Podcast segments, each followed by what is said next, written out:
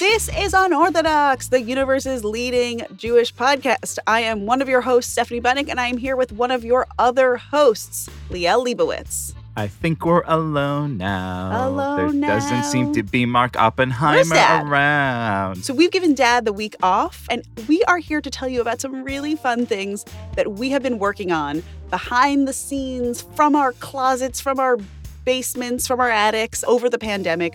We have some new shows, and we want to tell you all about them today. Well, you have been binging on The Queen's Gambit. We have been producing podcasts for you to binge on. Before we get to any new shows, Liel, give us a, a take one update. So, one of the most charming traditions in Jewish life is this thing called Daf Yomi, which literally means a page a day. It's this tradition of reading just one page of the Talmud a day, finishing the whole cycle in a convenient seven and a half year stretch. Last January was the completion of the cycle, and something like 95,000 people gathered in Giant Stadium back when you could still gather in stadiums to celebrate this accomplishment of having read the entire Talmud together one page at a time. And so I'm watching this, and I've always had a curiosity about uh, about Daf and and you know love reading and studying Talmud.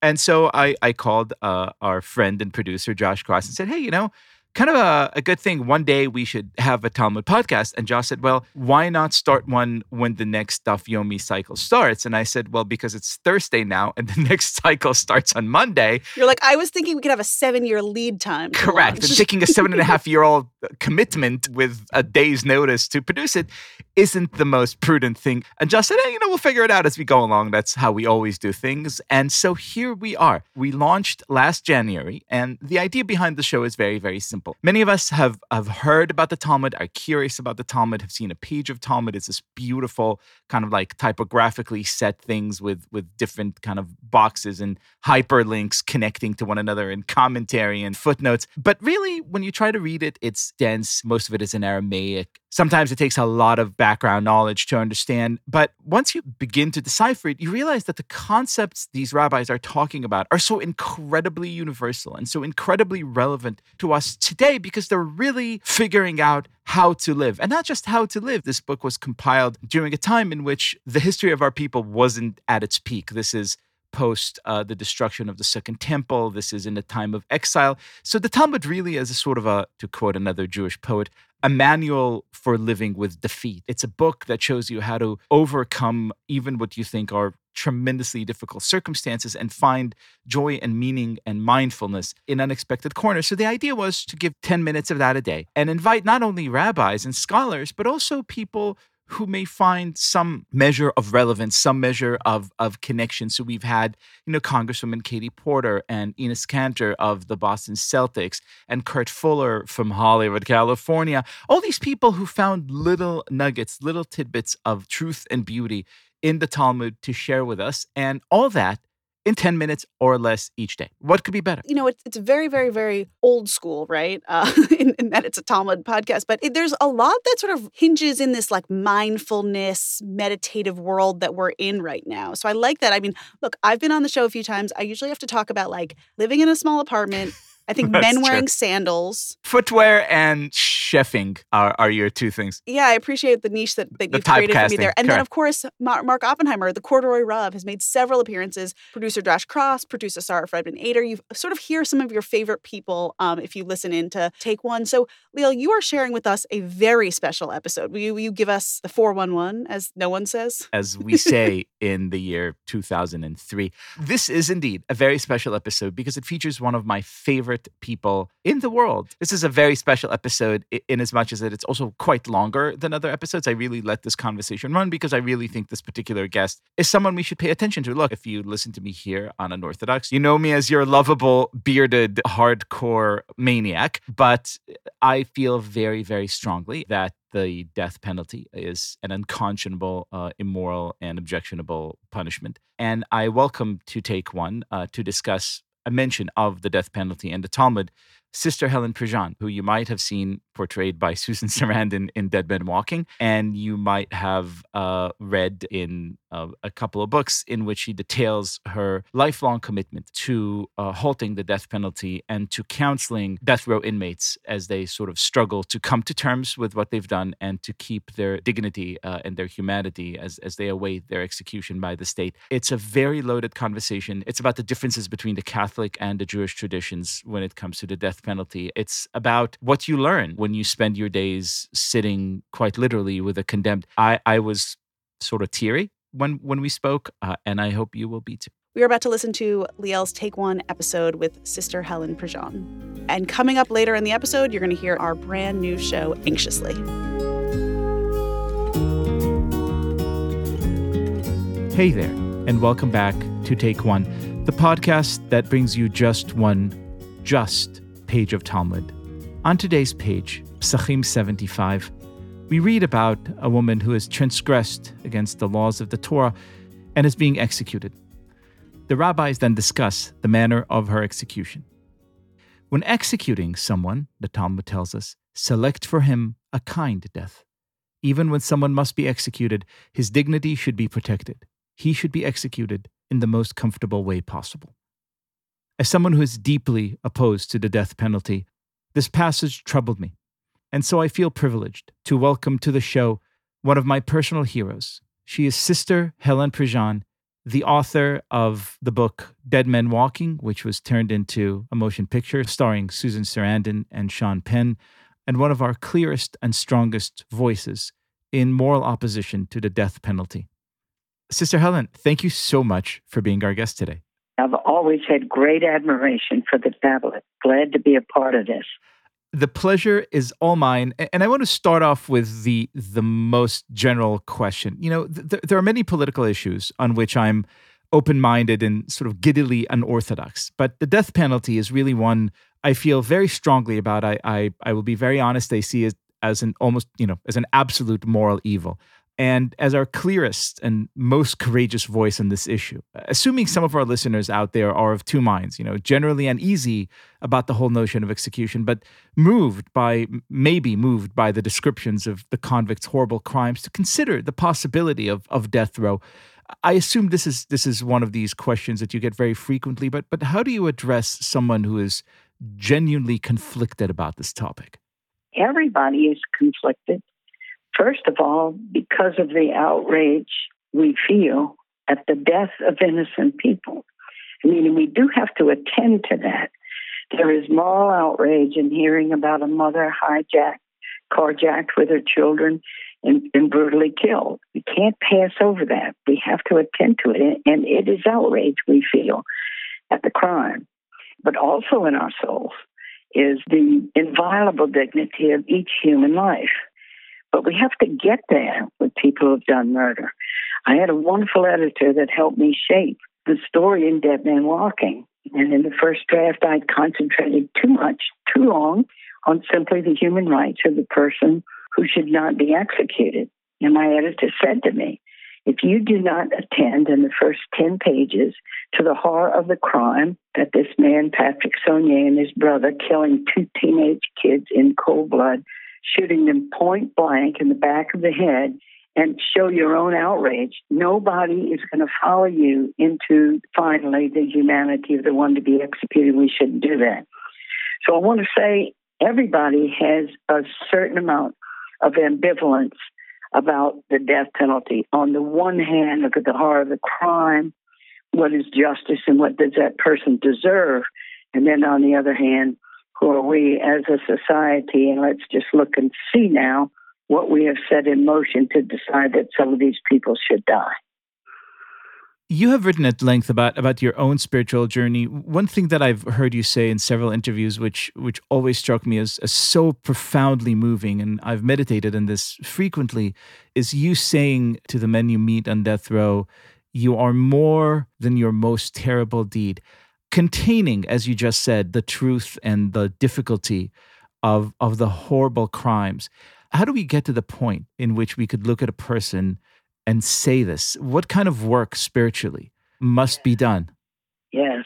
And the work of us who have been witnesses See, my job really has been to be a witness to what I've seen. And when I visited with the first man, the very first man that I visited on death row, Patrick Sonnier, he, the one who had killed two teenage kids, I have to tell you, I was nervous as I waited. The guards had taken me to the waiting room and locked me in and said, We'll go get your man. And I was nervous about him because I thought, well, I've never really talked for two hours to a murderer before. And he's written nice letters, but I'm going to actually look into his eyes and meet him in person. And when I saw his face, the first thing was, oh my God, he's a human being. The humanity was clearly there. He was a human being. And that gave rise, there's a transcendence in human beings, this inviolable dignity that human beings can always change, can always grow, and that no human being can be identified solely with any action good as well as bad. That we are all, when it comes to doing bad things, worth more than that one terrible act. And I saw it. It was deep. It was existential. It never left me. And so I always say that to them. And when I write to them, I say to them, remember, you have a dignity that no one can take from you you are a son of God or a daughter of God. And I just think it's an absolute truth, but existentially have to come to it. One of the reasons we still have the death penalty is that people are separated from actually witnessing what it means for the government to take an alive human being, no matter how much he or she has grown, no matter how much they've deepened, no matter how remorseful they are. One time I had a guard say to me in the death house, the man we're killing tonight is a different man from that young, brash animal that came screaming in this prison, cursing God and everybody, and who it is that we're killing tonight.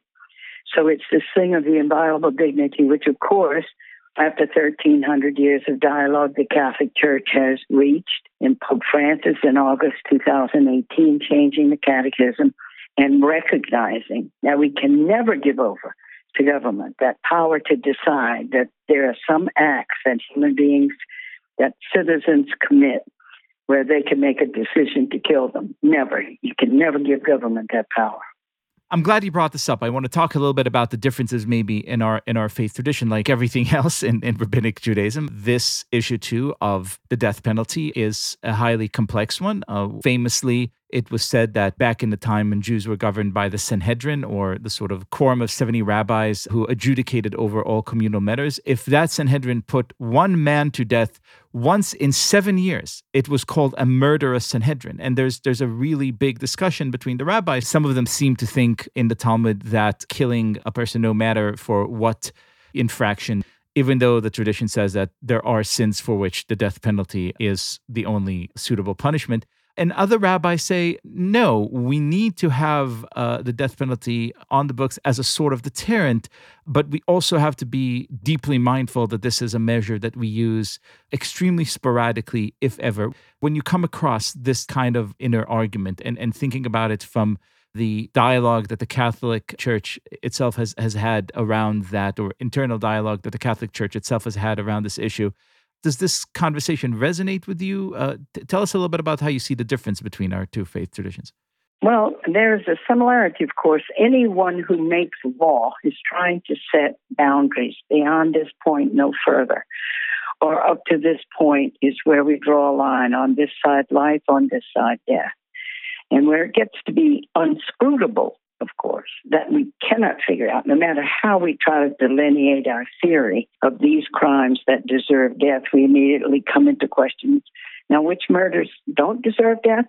When Gregg v. Georgia in the United States in 1976 put the death penalty back, supposedly they gave a criteria that was really impossible, and nobody has really known what it meant. It's only to be reserved, they said, for the worst of the worst murders. And nobody knows what that means. I mean, if anyone kills my mother, unique, irreplaceable human being, it is the worst of the worst. So supposedly they were going to put out guidelines to guide juries so that they wouldn't be giving death for, in quotes, ordinary murders, garden variety murders, And it's impossible. So, first, the criteria was impossible that they said. And then the other thing that made it unworkable, I just wrote in the Nation magazine, gave discretionary power to prosecutors to go for death or not. And we just witnessed Trump and Attorney General Barr going for death because they had the discretionary power to do so. People were on death row, they had been sentenced. It was up to them to start the death machine or not. And for 17 years, the Attorney General in the United States had not moved to execute people, but because they had the discretionary power, they decided to, and they killed 13 human beings. The last one, just five days before Biden would come into office, who we knew would not execute. He declared that he was against the death penalty and was going to end federal execution. So you get into all these vagaries and fallible aspects of human beings that enter into the process. On paper, it might seem good and righteous, but in actuality, when you go to carry it out, it's impossible. And so when you read a page uh, like the page we read today in Talmud that uh, discusses a person who is sentenced to death for transgressions, and one of the rabbis say, we must remember the verse, and you shall love your fellow as yourself. And, and the, the Talmud continues to say, when executed someone, select for him a kind death. Even when someone must be executed, his dignity should be protected. He should be executed in the most comfortable way possible. Does that resonate in any way, or is that some, uh, or is that to you an, an attempt to avoid the more profound notion of whether or not the execution should have taken place in the first place? No, it absolutely resonates because you have, once you enter into this whole mindset that they're going to allow the government to execute, there are some thinking it should be as painful as possible because look at the pain and always making that false equivalency of we use the pain that they inflicted on their victims to determine how we act. So this thing of pain or no pain. In fact, when lethal injection was introduced, one of the arguments given was it was going to be more humane. More humane than being electrocuted with 1900 volts going through your body, more humane than hanging, more humane than being shot. And you start going through all these methods of killing people that you'll just be put to sleep. Problem emerges almost immediately that who are the people putting the drugs together to kill a human being in a way that they are not going to wake up and be in excruciating pain when the potassium chloride, which is the most lethal, like an acid, goes and hits their heart, that they're so deeply under they don't feel it. But then you had someone like Justice Scalia, a Catholic Supreme Court justice, who just said in the discussions about whether or not lethal injection was painful or not, he said they're supposed to feel pain. And that's that mentality of they deserve what they get, and pain is part of what we want to inflict on them. But the deepest traditions, in all the spiritual traditions, when you go back and in the Torah, be holy as I am holy, and God's holiness is around loving your neighbor as yourself, to look out for the widow and the orphan. It's around compassionate. Be compassionate as your heavenly Father is compassionate, is Jesus. And Jesus brought it in further saying, to love not only your neighbor as yourself, but your enemies. That hatred won't overcome you so that you become like the enemy and become persons of rage and vengeance and wanting to do to them what they did to you. And so it's very resonant with me, this whole thing of to kill them with kindness. I think that comes out of, and any legal scholar who would be looking at it in the discussion, we want to be as kind as possible, but in reality, to kill, deliberately kill a conscious, imaginative human being who anticipates death and dies inside a thousand times before they die it can never be compassionate. In fact, it's the practice of torture because the definition of torture in the UN Convention Against Torture specifies that the nature of torture is an extreme mental or physical act on someone rendered defenseless. And so when you're taken from your cell and walked across a room and strapped down and killed. How can you not say that this is an extreme mental torture, that these are the last minutes of my life? I'm going to say goodbye to everything I know on earth. It's being taken from me. There is no way that we can ever impose a death. And how kindly we say we're going to do it or compassionately, because you can never take away that extreme mental torture of death being imposed on the person rendered defenseless. Sister Helen, there are tears in my eyes and hope in my heart and deep, deep, deep gratitude to you for everything that you've done and for everything that you're doing. Thank you so much for being our guest. I have to do it. I got a moral imperative because of what I've seen. Thank you. Amen. Thank you.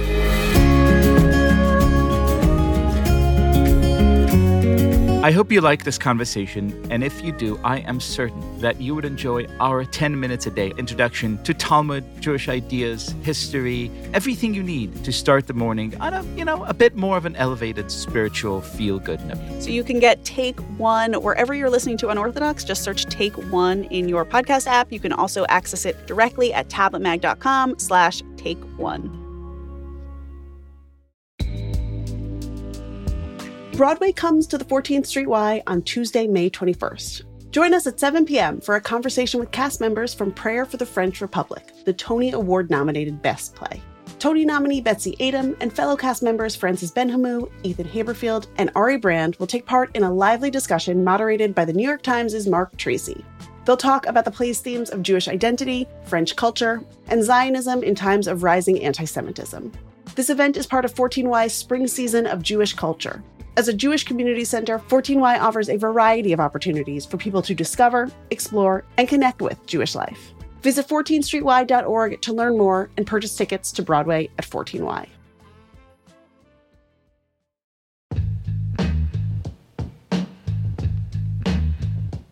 Hey J. Crew, it is time for some pod biz. Tonight, May 16th, I will be moderating a Zoom conversation with Rabbi Sharon Brous and Shai Held about each of their new books. That's at 6 p.m. Eastern and the final event in my Unpacking the Book series with the Jewish Book Council and the Jewish Museum. This one's on Zoom, so no matter where you are, I hope you can make it. And tonight is actually a double header for me. If you're in the New York area, I'll be at the Marlene Meyerson JCC Manhattan at 7:30 tonight in conversation with Israeli rapper and singer Jimbo J. He'll be performing and there will be delicious Israeli food from Chef Mushka, who made the famous harosets at our Passover pop-up. You can find links to register for both of those events at tabletmag.com slash unorthodoxlive. We also have some great events coming up for Tablet members in person and on Zoom. On May 16th, Catherine Wolf will be in conversation with Jews who refuse to back down against hostile crowds in various arenas, from municipal buildings, school board meetings, and of course, college campuses. She'll be talking with Club Z's Masha Merkulova, Safe CUNY's Avraham Goldstein, attorney John Kovac, Mel Waldorf, Steve Goldberg, and UNC Chapel Hill student Daniel Stumpel. Also, coming up, a warm and intimate Zoom for those who have lost friendships since October 7th.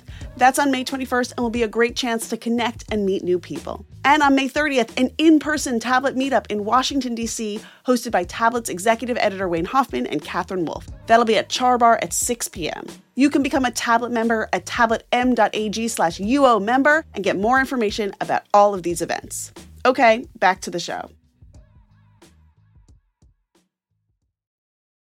And now, for something completely different, we are so, so, so excited that our latest new show has premiered this week. It's called Anxiously, and it's hosted by two wonderful women, longtime friends, Lisa Sandell and Amy Friedman. So, Amy and Lisa are anxious. They are very anxious people, like many of us these days. Things just seem to be getting us down. And each week, Lisa and Amy grapple with one of their anxieties, from the trivial to the existential, in a humorous and heartfelt way from germs to mortality. They are really tackling it all. There's no anxiety too big or too small for them to take on. And they're helped along the way by smart and entertaining guests who offer perspective and advice and sometimes even homework. So we're really excited about this show. It's really, really fun. I mean, they're super smart women who are interrogating all of these anxieties. And they really ask themselves, like, why am I freaked out by touching raw chicken at the supermarket? Is it is it salmonella? Is it maybe something deeper? Is it maybe about my mother? Is it maybe about feminism? I mean, they go deep. Is it salmonella or is it my mother?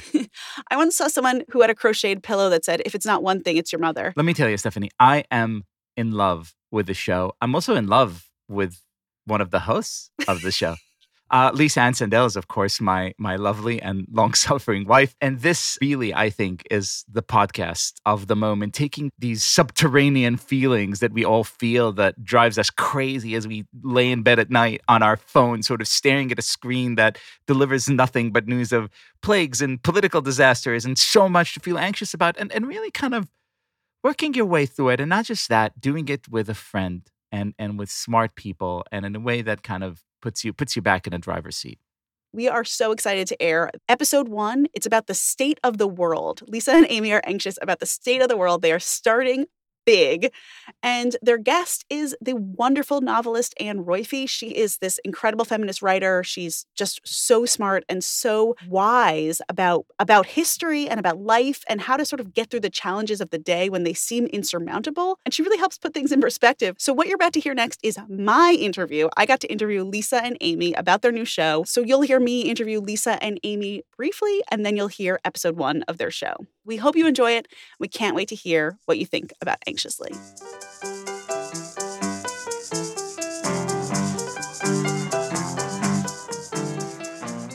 Hello, ladies. Hello. Hi, Stephanie. So, I am lucky enough to know the two of you, but our listeners don't, not yet at least. So, can each of you tell us who you are? Sure. Hi, I'm Lisa Sandell. And I'm Amy Friedman. And I have been a fan of Unorthodox from day one, from episode one. So, it is so exciting to be here. And Lisa, we should say you have a unique connection to Unorthodox. Will you tell us what or whom it is? I am married to your co host, Liel Leibovitz. What's he like behind the scenes? Liel's been my very, very best friend and partner for so long. And he's a wonderful husband. He's an amazing father. I'll leave it at that. And so you are with us today. We are broadcasting into the ears of all the unorthodox listeners because you have a new show. It just launched yesterday. It's part of Tablet Studios. We're so excited.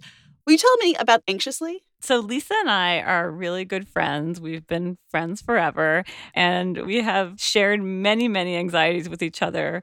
We thought it might be helpful and maybe fun to share them with a larger audience and just talk about everything that stresses us out from family to sickness to raw chicken and kind of work through stuff together with a guest too. Each episode, we zero in on one topic that's really freaking us out that week. And we sort of work through it with the help of a fabulous guest who shares lots of wisdom and insights with us. So I think a lot of us have that sort of like that one friend that they know they can text and say, like, does this look weird? What are some of the things that the two of you off air before this podcast have sort of like asked each other about. oh my god, what what isn't there? Because you used to share an office, right? You literally worked in the same room all day long. Yes. I mean, it was everything. It was like, could you take a look at this email that I'm drafting and let me know if it's okay? Do you think it's okay to have a salad with romaine lettuce? Oh, the recall, yeah. Those, yeah. those were tough times. I mean, the the best thing about Lisa is like I will start talking about something I saw in the news that made me anxious. She will already know what it is. Like she'll cut me off. I'll be like, "Did you see that?" And she's like, "Yes, the salmonella scare in California at 3 p.m." Like it's amazing. So yeah, there was a lot of that. I feel like this podcast is really just like listening in on one of our typical conversations. we always end the show saying, I know you get it. Like just knowing that someone gets it already helps enormously. Just having that understanding and feeling seen. Or as my therapist calls it, seeking reassurance. right. Maybe sometimes too much reassurance. No, well, she doesn't say it as a good thing. The thing I love about the show, I am fully biased. I helped work on the show. I was so excited to sort of help the two of you conceive it and craft it. And I'm so proud of you to sort of have you out there in the world. There are three episodes out that our listeners can listen to. I think they're a really nice cross section of what the show is. One is about wondering if you're still as cool as you used to be. And you have Simon Doonan, a friend of our show, friend of your show, on to sort of help you like find your flair, find your style, and feel really confident. You have an episode about chicken and about sort of like being icked out by chicken in the supermarket, that like raw thing with the styrofoam, and then also fears of being, you know, am I a good cook? Am I as good a cook as my mother? And then, of course, the episode that we're going to hear today, which is your conversation with Anne Roiphe about just sort of like, I'm anxious about the world. And so the two of you are two Jewish women. You live in Manhattan. You know, the show isn't explicitly Jewish. Of course, it's part of our network, so it's sort of implicitly Jewish. Do you guys worry about falling into a stereotype, not just with the show, but in general, of like this like whiny like like I, I worry about that too like if i'm like complaining about something i mean how do you sort of keep that in check as a, as a person and now as a podcaster I think there absolutely is a caricature of an anxious Jew, but I think that what I hope we do is, you know, we're human and it's a conversation between two friends looking to somebody else who might have some wisdom to impart. And I hope that supersedes any hint of caricature. There's so much I can say about this because I mean, I was born anxious. My grandparents are Holocaust survivors. I don't think it's a coincidence. Stephanie and I actually remember learning, I must have been like a adolescent or something that there was this stereotype of the anxious Jew because I that was just like me. It was actually sort of like a relief, like and a joy to learn that I was part of this grand tradition of anxiety. So I'm sort of all about embracing that. I, I feel like that's kind of fun to go there. no i love that i love that idea and i also you know the thing i like about the show is you know it's it's sort of a show about friendship you know like when you guys talk it's i i do i hear it you're basically finishing each other's sentences um, which is great but I do think there is a broader appeal, right? Because, you know, we're all anxious. It's a pandemic. I know that those are some of the topics you're going to be tackling with illness, death. I mean, you're going to be tackling some real some real shit. Of course, fun things mixed in. Like I think there's one about nature, right? And like, you know, bugs. I think that mix is really universal. If there has ever been a time to be anxious, it's now. And if there's ever been a time to sort of like try to tease your way through those anxieties and find out what's at the core of them in a safe space with friends, I love that idea. It's been really fun to get at the deeper cores of some of these issues. And I think there's something really magical about doing it with my best friend. Yay. Guys, I'm going to cry. So I'm so excited for you. I want to say Mazel Tov on the launch of Anxiously. And will one of you tell us about this episode we are about to listen to? So, Amy and I have been feeling very anxious about the state of the world, as I'm sure so many other people are right now. So, we had the brilliant writer Anne Roiphe on to share her perspective on life in turbulent times, really to put into perspective what this time is relative to other times in human history. So what you're saying is it could always get worse. It could always get worse. Very, very Jewish. Thank you so much for having us on, Stephanie. And as a fellow member of the J. Crew, I am so excited for the J. Crew to listen to our show. Here it is an episode of Anxiously.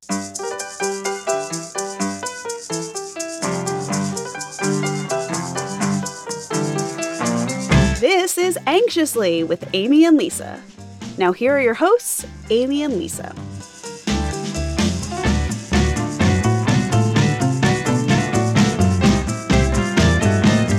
Hi, Amy. How are you? Hi, Lisa. I'm okay. I'm a little anxious.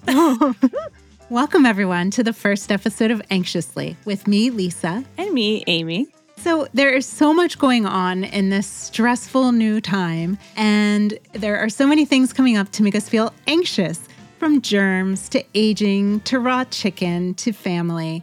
And we are going to talk about it all. We've been friends forever, and we even worked together in the publishing industry in New York City. And until recently, we shared an office. And there was a lot of back and forth and talk in that office, ranging from can you look at this email? Does it look weird? to can you look at this mole? Does it look weird? So now we're working from home, and we're finding that there's more than ever to be anxious about. We've always found that talking through our fears and our feelings and our anxieties about lettuce recalls has helped us put things into perspective. Plus, knowing someone always has your back and won't ever make fun of you for your particular neuroses is always an incredibly validating thing. We're so lucky to have each other. So, we're not therapists, and this show is not designed to be a replacement for actual therapy. We love therapy, but we're just two friends talking through the things that make us nervous, scared, or just a little squeamish. We've been on this journey together for a really long time. Now we hope you'll join us and maybe even get something out of it along the way, too. And you know, Lisa, really, I hate to be like an anxious hipster, but I've been anxious since before it was cool. Anxious is my sort of permanent state these days. So, how are you doing? I'm, you know, it's been it's been a few weeks. Yeah, it's been a year. It's been many years. True. it's been like a decade rolled into one year. Every time I think, okay, things have to get a little bit stable, like we have to normalize, it just gets completely weirder, Yep. right? Yes. I mean, we're in the middle of a global pandemic, which for a hypochondriac like me is pretty much worst nightmare scenario come true. and there's new mutations every day. Yeah, I imagine you're reading rapidly about all those. Like too much. It's not good. How are you coping with that? I feel like there are so many news stories to take me down rabbit holes till the wee hours of the night. It's hard to pinpoint just one theme to really fixate on. And now I've been trying to figure out how my parents can get vaccinated for COVID. They live in the state of Delaware, which is very, very small. And you would think that a small state would have things under control. Like Israel's a small country and they seem to be doing a really good job. Well, Delaware, not so much.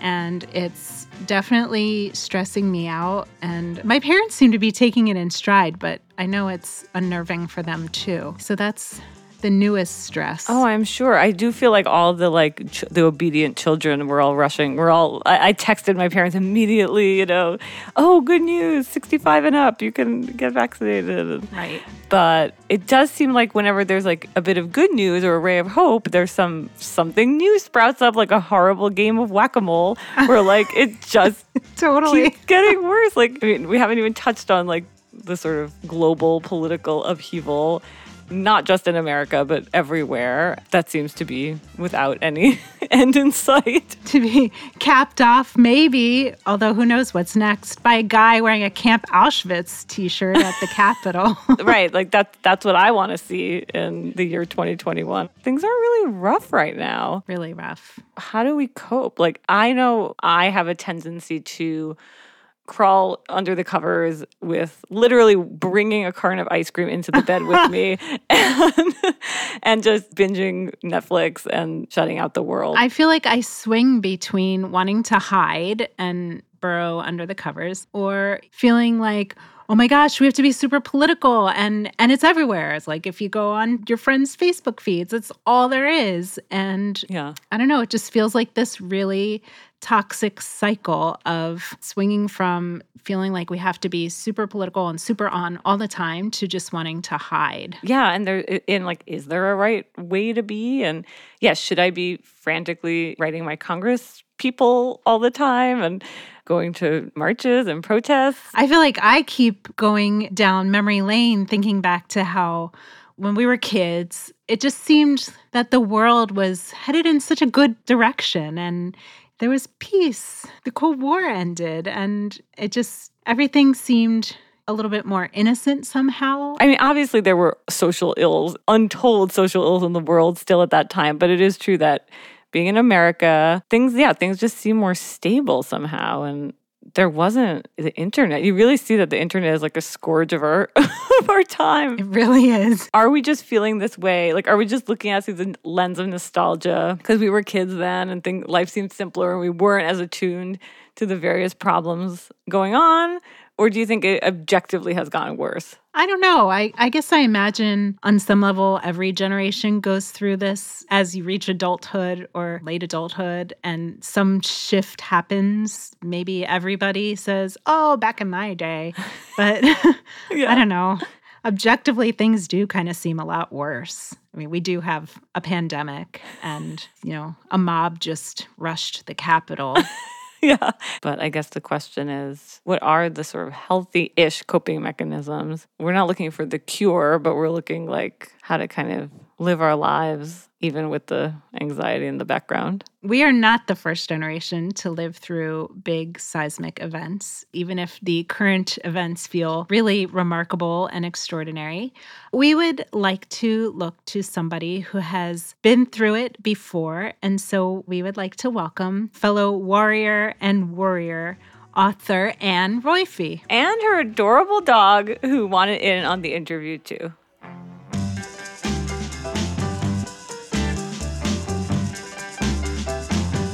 Anne Roiphe is one of our greatest living writers. Her second novel, Up the Sandbox, was made into a movie starring Barbra Streisand, one of the first Hollywood films to explore the changing role of women in society following the sexual revolution of the 1960s. Her essays have been published in every magazine that counts, including Tablet, And she remains an astute, unorthodox, and thrilling thinker on everything from feminism to Judaism. Thank you so much for joining us, Anne. Well, thank you, and thank you for the lovely introduction. I hope that there's ah. still some things that I have yet to discuss that I haven't discussed yet, but you never know. So, you've written and commented on and witnessed so many instances in American public life that have been tumultuous and difficult. Is there something particularly hard about this moment, though, would you say? Has it been worse before, or are things as bad as they seem? Well, I was born before World War II.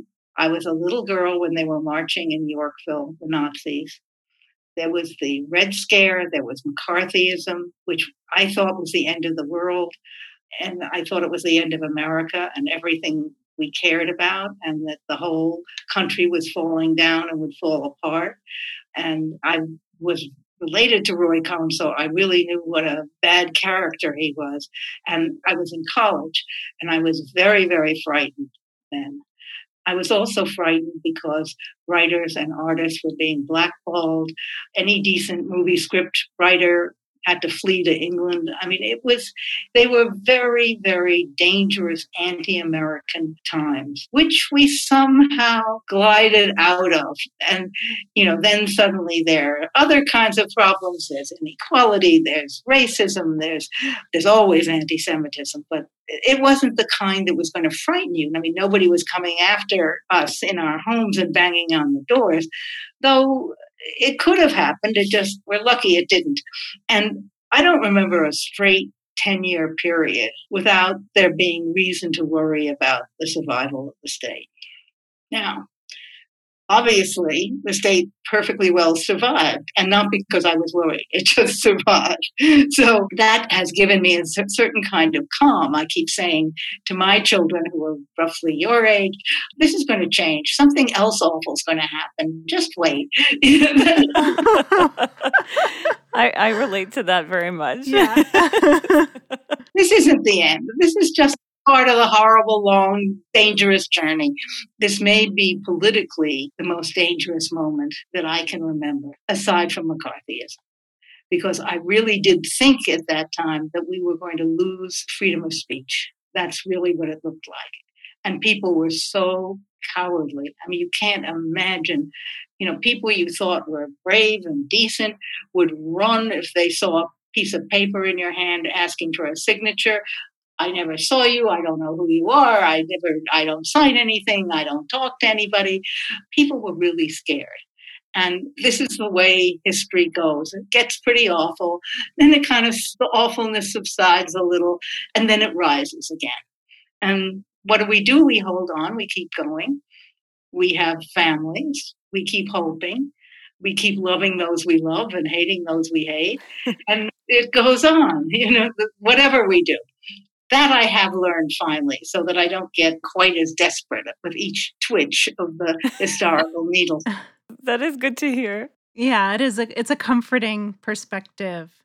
There was an essay, I think in Tablet, where you wrote, My late psychoanalyst husband told me not to confuse the fate of the world with my own place in it. He was right, but I would still like to hear him tell me that again. I think that fits in so well with what you were just saying about having a sort of perspective. Holding on to that perspective is not as easy as it sounds. That's what I was going to ask you. but, but, you know, if we were in a car and the car skidded on the ice, and I would say, Oh my God, I think we're going to die. He would say, You're not the first person to skid on the ice.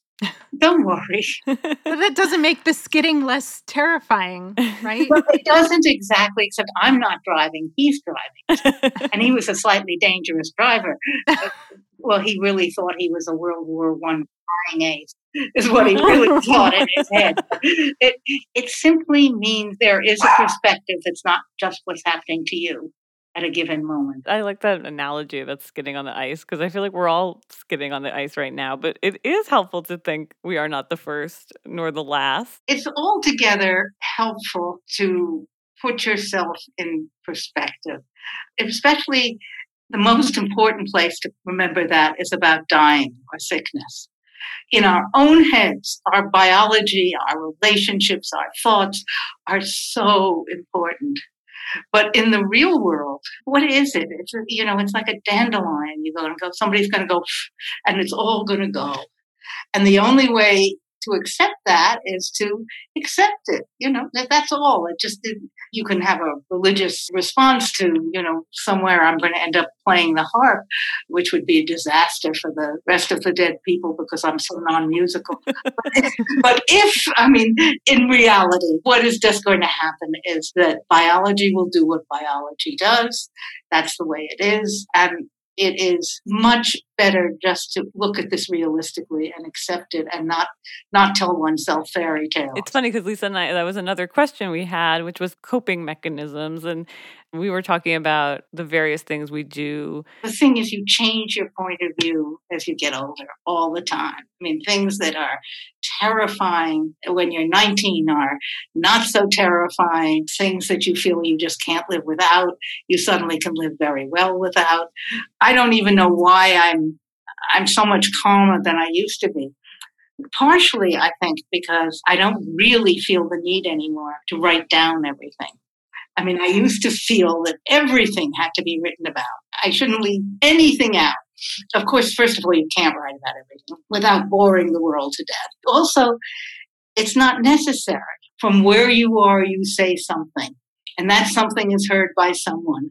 And that's good enough. The flip side of the hiding and the avoidance is kind of like what you were saying with the writing to just doing instead like overdoing maybe you know going to protests getting really politically engaged which i think obviously is great but then that can become all consuming in a way too and you can become kind of frenzied almost. So since amy brought up politics you'd mentioned that roy cohn was a relation.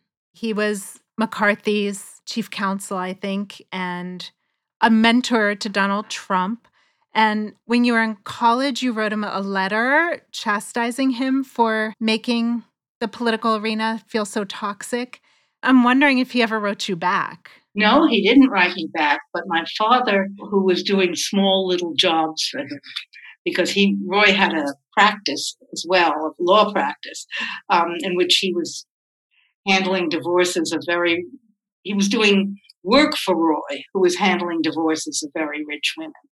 So, um, you know, all, and I was hearing things like I in the living room. I walked across the floor one day and I heard my father say, "Well, Judge, is fifteen thousand agreed on?"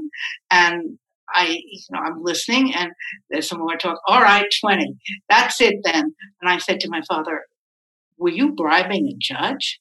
And he said, "I was just creating an equal trial." Wow. And Oh, I thought about that for a while, and then I thought, no, that's not, that won't do. But um, this is, you know, it was a very corrupt world, um, and um, and Roy was a monster. Do you see some of that echoing in today's political world? Well, of course, because nothing, you know, it's human nature, not not you know, it's not some special rule. I mean, Trump was taught by Roy Cohn. He had that same, he has that same kind of, you know, indifference to the human beings that are standing in his way, if they are standing in his way, and the sense that you can buy and sell anything. That you know there isn't a morality above what you get with your dollars, and that is very corrosive and terrible, and you know, and dangerous. He did his damage and Roy did terrible damage. There were people, I mean, enormous numbers of people who had to flee this country, um, decent writers who had no intention of overthrowing the government, but had, you know, had communist sympathies of the sort that we all have for, you know, whatever it might be at the moment. I mean, if you were sympathetic to Black Lives Matter, it doesn't mean that you want to burn down Main Street. And um, this is, you know, it was a, it was just a very bad time. But Roy Cohn is safely in the mausoleum that I wrote about, and you don't have to worry about him. Right. I, I always think about Angels in America yeah. when I think of Roy Cohn. And, oh yes, of course. Yeah, the and the great death scene with um, Ethel Rosenberg. Anyway, uh, that was a brilliant play. I mean, just brilliant. And thank God for art and and good art and I feel like that sees us through and like like your books and your writing. Um, and an essay you wrote in Tablet a few years ago, you talk about your feminist journey and your Jewish identity and how they're so intertwined, which I found fascinating as a Jew and a feminist. And you wrestle with questions of God and the Holocaust and how terrible things can happen and kind of living with those uncertainties. I know this very keenly. I'm a grandchild of Holocaust survivors. So, can you talk a little bit about living with those uncertainties, which often lead to anxiety, and how, how you kind of reached a place of understanding? The entire Jewish community has anxiety. that is true. And the anxiety, the political anxiety, is that this can happen again. Ordinarily, you put that as far away from you as you can because realistically we are not threatened at this particular moment. I mean, nobody is rounding us up, but it hangs there in an awful kind of way. And I think we have to be vigilant. I'm heartbroken about Israel because it will not do for us what I had hoped it would do for us. Would you like me to tell you how my feminism clashed with my Zionism? It's a very embarrassing story, but I graduated from high school at 17, and uh, it was 1953. And Israel was around, and I was very excited about it, and I really wanted to go to Israel. My mother wouldn't hear of it, you know, possibly it's war. And I was going to college in the fall, and there was the summer. So I had a brilliant idea. My idea was to go to the Metropolitan Museum and walk the halls every day for a few hours. And some Israeli soldier who was home visiting his mother was going to see me and fall in love with me and take me back to Israel. Did it occur to me to buy a ticket? No. Did it occur to me to save a little money so that I could buy a ticket or go work so I could buy a ticket? No. It occurred to me that if I sit on this bench, somebody will come, some man, some male will come and rescue me which was such a 50s way of coping. It's embarrassing because it's so absurd. If any of my children said something like that, I would kill them. But it was so real and a real possibility, which of course nobody ever came. I think we've all had these fantasies that are kind of silly and embarrassing in retrospect. Um, but more recently, in August of this past year, in 2020, you wrote, In this, my 84th year of life, I often feel peaceful.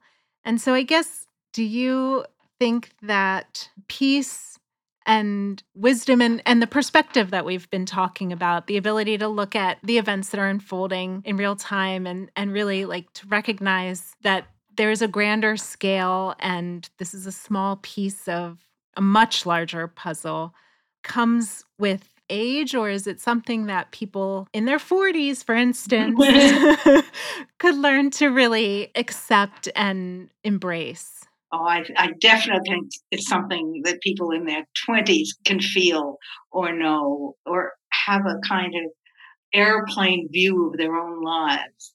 I've known people like that very young. I mean, I don't really just think it's age. Partially, it's easier with age because you've been through enough so you can see that, you know, this looks like the most terrible moment of anybody's life, anytime, anywhere. And then it fades into the next moment, which is much better. And then the moment after that, which isn't quite so good anymore. But, you know, you get used to the up and down and the better and worse. And, and there's a lot of it for everybody. I mean, I don't think anybody walks through with no disaster ever. Do you think having children brings it into sharper relief, the ability to put things into perspective, or the terror on the other end? Well, I think the terror is worse when you have children because it's not just for yourself, it's for your child. And that's, I would say, a thousand times tougher to deal with. If one had a child who had cancer, sometimes I imagine it and I think, you know, I wouldn't could I have made it through? And that's even with other children in this fantasy who are not having cancer. So, you know, you have you would have to keep yourself together for the others, but at the same time, what would you how would it be? How could you? And if somebody, you know, if somebody attacks this incredible kind of love we have for children, for your own children, hopefully for more than your own children, but it starts with your own children or it ends with your own children, it's almost unthinkable. And I think it's dangerous. In other words, living is dangerous. The alternative is not to live. And, you know, that, that is not a choice. Just not a choice. I mean, you have to take the risk of all kinds of things, or you don't live at all there's something soothing about that in in a way. Living is da- it is dangerous. Like it, there's something freeing about it. Saying, yeah, that that's just that's true. I mean, because you you can't come to every crossroads and figure out the safest way to negotiate across the street, because there probably isn't a safest way. You just have to move on to the next street, and sometimes you'll be hurt. That's you know, sometimes a car comes and smashes you. I think that's my struggle is I, I am always trying to find the safest crosswalk and you spend a lot of time doing that and a lot of energy and it, yeah. Well, if you find one, you know, let me know. I will. you seem in general very at peace and we thank you for that for giving us that perspective what if anything makes you anxious i was scared of bugs until my husband died wake up one morning and there's a roach and he's not here to get rid of it. So I don't scream, which would have been my usual habit, and I don't yell. And I get up and I get a piece of paper and I squish it and I throw it out. And I think, okay, that's what I do with bugs. so, you know, you just learn how to make do through with what you got. Well, thank you so much. Oh, you're most welcome. I enjoyed talking to you. Thank you very much. Um, it was such an honor. Oh, please. I'm delighted to talk to both of you.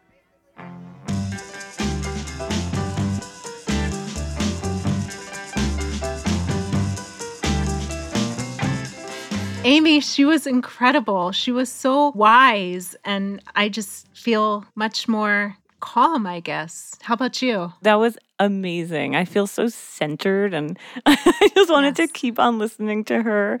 I wish we were living in different times where we could go and get drinks with her and just talk and talk. I that did make me feel better about the state of the world. It it really did give such much needed perspective. So, what are you doing this week to sort of chill out and feel less anxious? Well, I wish I had like a recording of Anne Roiphe to listen to before bed every night in lieu of that, there, I haven't actually tried this yet, but a friend of mine recommended Headspace apparently is on Netflix now. Oh, really? Yeah, I will investigate that. And maybe instead of using Netflix to escape, I can use it to cope with my anxious feelings and see. So, for people who don't know, Headspace is like a meditation app.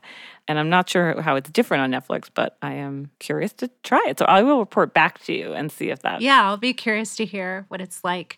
I'm a big fan of meditation. I did the Transcendental Meditation course a few years ago, oh. and I used to practice it daily, pretty religiously. And then I, I don't know, life got in the way and I stopped and I miss it. So I hope you find some peace there. Uh, how about you? What are you what are you turning to to calm down? So in the 90s, I was a big hockey fan. Like oh. big. Uh-huh. And when I was in college, I used to go to Philadelphia Flyers games all the time. I stopped watching hockey. You know, I just stopped having time and it just wasn't a priority. Well, my husband started watching hockey after dissing it in a very serious way. Ooh. He started watching hockey and it's been very fun and relaxing. Really? You find hockey, yes. rela- you find like men hurling around on oh, ice and getting it. into fights and stuff relaxing. okay, I get it. I mean, yeah, people watch boxing and find it relaxing. There are far less fights than you would think, actually. Yeah. Hmm. When I was in college, I also went to a lot of minor league hockey games, and that's where the real fighting happens. a lot of blood in minor league hockey. so, after all that, are you feeling less anxious? I really am. That was a really wonderful conversation. You? Yeah, no, I also feel much calmer. I mean, I don't think the world is going to magically improve anytime soon, but it's good to just know that we'll get through it. Absolutely. And as we always say, Amy, I know you get it. And for everyone listening, we hope you get it too. And uh, we'll talk to you next time. That was Anxiously, our newest podcast from Tablet Studios. We are officially up and running, and we have so many other great shows in the works for you. So if you like what you just heard, we have two more episodes of Anxiously that have launched this week as well. You can find all of them by searching Anxiously in your podcast app or by going directly to tabletmag.com slash anxiously. If you liked what you heard, please, please, please rate and review the show on iTunes. Reviews are so important for new shows in the podcast algorithm ecosystem. And while you're at it, rate and review Take One and even Unorthodox. Rate all the shows that you listen to, but especially ours. We cannot thank you enough. Unorthodox is brought to you by Tablet Magazine on the web at tabletmag.com. Send us your thoughts at unorthodox at tabletmag.com or call us at 914 570 4869. Subscribe to our newsletter at bit.ly slash unorthodox podcast. We are doing virtual live events. To book us or to advertise with us, email producer Josh Kross at jcross with a K at tabletmag.com. Head to bit.ly slash unorthoshirt to find our unorthodox shirts, mugs, and onesies for those cute babies in your life. Follow us on Instagram at Unorthodox Podcast and on Twitter at Unorthodox underscore pod. Join our Facebook group. It's my favorite place on the internet. Our show is produced by Josh Kross and Sarah Fredman Aeder. Our associate producer is the wonderful Robert Scaramuccia. Our artwork is by Esther Werdiger. Our theme music is by Golem, online at golemrocks.com. We come to you from the scattered locations of Tablet Studios, now with more for you to listen to. Shalom, friends.